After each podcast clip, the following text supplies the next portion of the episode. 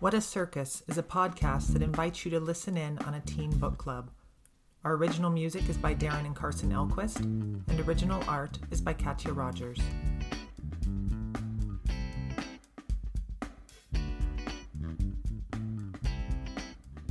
Chapter 2 In the Lion's Mouth.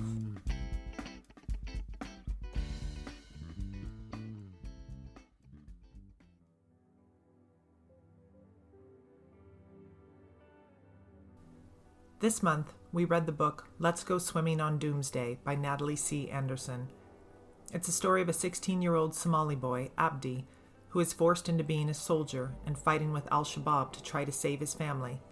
It's gritty, and it doesn't shy away from loss, death, rape, or the insanity of governments and other people in power who make decisions that affect seemingly everyone but themselves. It's also very well written. I would like to give a quick synopsis of the story so that even if you've read it, the discussion might be a bit easier to follow. We first meet Abdi when he is being taken to stay in the apartment of a UN aid worker, Sam. Sam cannot find any other place that will host him due to the fear that boys his age have been with the jihadi group Al Shabaab. Sam thinks he's innocent. Abdi knows he's not. We then jump back and forth in time from the then to now. We learn that then, Abdi's brother, Dahir, was kidnapped by al Shabaab when instead of fleeing, he returned to try to save Abdi. That day, Abdi was saved, and Dahir was never seen again. Later, Abdi is approached by a man named Jones, an American high up who wants to end al Shabaab. Jones has had Abdi's family taken. However, if Abdi will agree to go undercover with al Shabaab and help Jones bring down the leaders, known as the Doctor and the Butcher, he will set his family free. It's a terrible deal. It's an inhumane deal. It's the kind of deal that goes on in worlds outside of our own. Abdi gets in, convincing his brother, who has since become a convert, and those over him that he is the real deal. Indeed, he trains and lives and fights with them for so long, he starts to wonder who he really is at all. He has to do horrible things and make horrible choices. In the now, where he is with Sam, He's trying to move past those events. But the group reemerges just when he thinks he might be free, and once again, he is faced with terrible choices. The author spent over a decade working with NGOs and the United Nations on re- refugee release and development, mainly in Africa. She knows the territory. Still, she's not Somali. Indeed, she's white, and that's where our conversation begins. Once again, please excuse our sound quality. We promise you we are working on it. Uh, the one thing I really wanted to bring up is that even though this book takes place in Somalia and has, um, you know, mostly like the entire book except for one person is, you know, non-white race, a white woman wrote this book, and I feel like that's something that should be considered. But if you like read the author's note, she definitely talks about why that's important that she notes that this isn't going to be exactly like perfect because she is a white woman writing from an experience that she doesn't have. And I just thought it was like an important thing to bring up that even though it feels like it's very true to the story, we don't know because the perspective is just one that we're used to.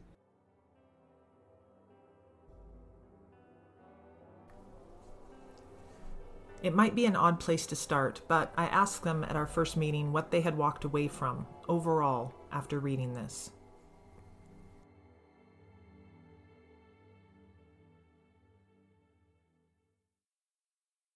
Well, at the end of the book, I was very happy with the ending, but I knew, like, in the back of my mind, I knew that's not how it was in the real world. Like, mm-hmm. that didn't actually happen. It's not going to be over because it's always going to just keep going on and on. So it was happy, but sad.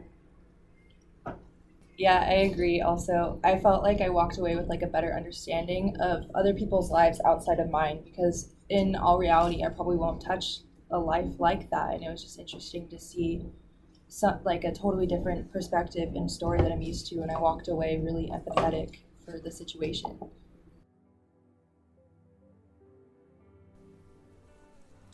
They also started to take note that the things in the book were happening in real time, in the real world. Here, a student pulls out a news report and reads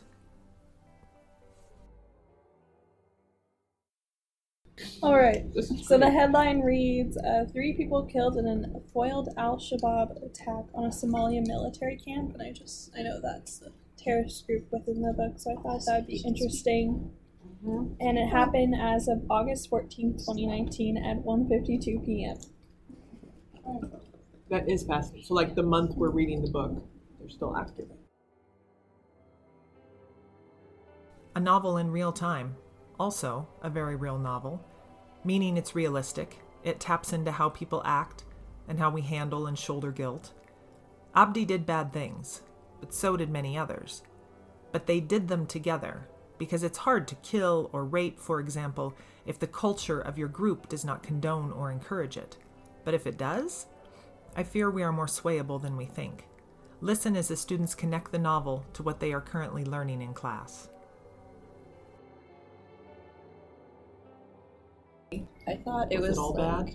Yeah, I thought it was like the perfect time to read this book if like you're in psychology this year because it mm-hmm. just aligns a lot with the social psychology that we're talking about and like the conformity test that we're going over and it was like the perfect book to read at this time of the year because it just aligns with what we're doing in psychology.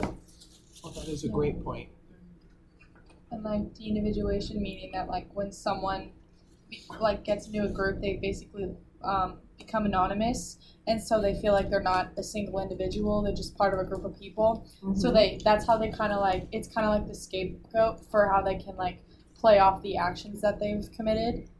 Like I didn't read the book, so I don't know like to the extent of, but I'm assuming there's like a lot of like war and violence and stuff. Mhm. So, and I think a part of that is like being in a group like that. You don't feel like you're an individual. You feel like you're part of a group, so it's okay. Yeah.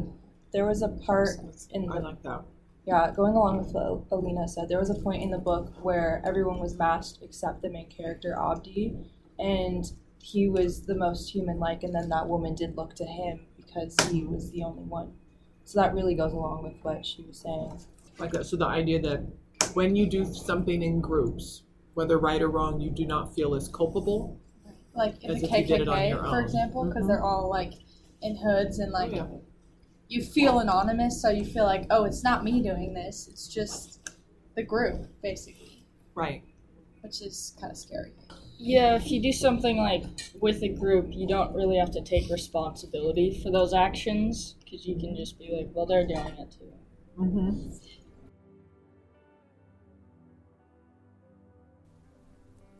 This applies to actions as big as bombs and as little as throwing your trash on the ground.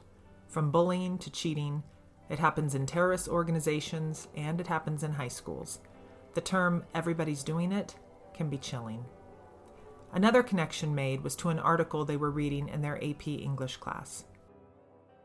Then, um, in AP English, at least my class, we read an excerpt for like a little writing, and it's called like "From Ancient Greece to Iraq: The Power of Words in Wartime" by Robin Tolmach and it basically it says that um, language is a huge tool used in times of war because it can change people's perspective.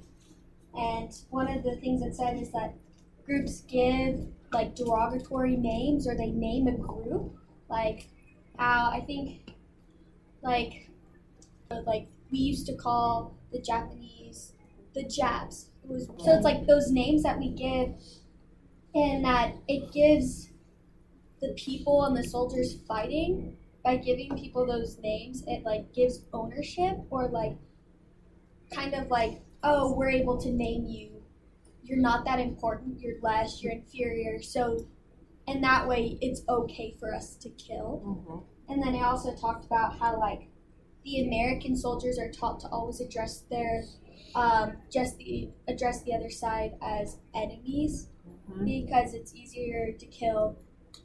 It use that word enemy, which can be a huge group, making it less individual and easier to single out and all of that. So it was it was really interesting, and I feel like it relates to what we're talking about Yeah. here. It makes the other group seem like they're not human. They're just they're just objects. They aren't they don't have their own lives, and their own world. They're just It dehumanizes. exactly. Yeah. As a teacher, I can't tell you how excited connections like this make me. These students are realizing the tactics they read about are not merely hypothetical. It's real, a real tactic used with deadly precision again and again and again throughout history. They connect it to two characters in particular. That was definitely used in this book too. Like the general and the doctor, they always said like, "Oh, the rich people don't care. They're in Kenya. They're in their fancy hotels, and they're just getting fat, shoving food into their mouths, and not paying attention to anything that's happening." Mm-hmm. So Do you guys see a difference between the doctor and the butcher? Yes, I think that the doctor seems more like he really does believe in his cause, like being good and for God. But the uh, butcher, or the other guy, uh, he just he doesn't want the other people to be in power. It's more because he wants to be in power. That also ties in with how he's like scamming money, and, like taking it for himself instead of putting it into Al Shabaab. He's being like all of the other leaders, hypocritical. Yeah. So All the people they profess to hate yeah, he's just copying them. doing exactly that. Mhm. Do you think the doctor knew? Uh, I don't think so. I think he would have been pretty like mad and would have tried to get him out of the group. Mm-hmm. Um, In the novel, Abdi's Al Shabaab is run by two people the doctor and the butcher. The doctor is more of a spiritual head, and the butcher is the muscle, the general that makes the troops march. He is also stealing much of the profits and lining his own coffers. Anderson, in other words, has created two characters to run the jihadi group. While a reader might not agree with any of their methods, the doctor's character comes away less tainted. He really believes in what he does, he believes it's the right thing. He's a bit like Jones, the American government agent who makes Abdi choose between his family or his life. Both are gray, both perhaps well meaning in their ways, but both also ruthless. Whoever gets in the way of their wholesome plans will die. Simple. The butcher, on the other hand, is a hypocrite. He doesn't believe what he says. He believes in money and getting richer. He is easy to despise. But it was in getting to know the many young men involved in Al Shabaab that had a hand in changing our view of it. You see, we are just as guilty. While the doctor and the butcher talk about the quote unquote evil, rich, and powerful and cloak their language, we talk of terrorists, extremists, jihad. It's still cloaked language. We aren't looking at the individual at all. We don't see the Abdis or the Bashirs or the Khalids. We don't know whether they are acting willingly. Many probably are, but we can't know what is in another's soul, just like they can't know us. Well, the book definitely made Al Shabaab sound less scary in a way, because like the people that are in it aren't as terrifying as you would see after reading the book. And they're not always in it willingly, mm-hmm. which yeah, like being kidnapped and forced to like do awful stuff. So. The other powerful man in this book, Jones, is with the Americans and working to stop Al Shabaab. Jones might want to end a terrorist organization, but he doesn't seem to mind inflicting terror on others in order to make them help him get his way. He's a complicated character. And so one student asks, Is Jones a good guy? And I have one question. Yes. Is Jones a good person? No. I mean, I know he was put in a really difficult like position, like to try and make things better, but I just can't see anyone who does that to other people as a good person. Like he might be doing the right thing, but I don't think that qualifies him as like a good person. I think that Jones. I don't think anyone's like entirely good or bad. Uh, uh, and I really do feel like Jones thinks he's a really good person with what he's doing. I think he's he's sort of in between. He he had uh the main character like beat up for like three days straight. Right. So like you don't totally get to land on the good side. yeah. In one scene, Abdi has done his job, and the doctor is no longer a threat. Jones agrees to release his family, finally. One of the students loved this quote about him in particular. But for a second, I had his entire attention. For that brief moment, something passes over his face. It's as if he suddenly sees all of this for what it really is. He sees that he's an old, tired man, a grown up bully who's just moved into a bigger playground. Maybe he truly believes that he's here to make things better, but for this one moment, he understands exactly what it costs. He sees what he's broken in the process of trying to fix us all who he's broken. That last part, the most important part, is a bit garbled, so let me repeat it.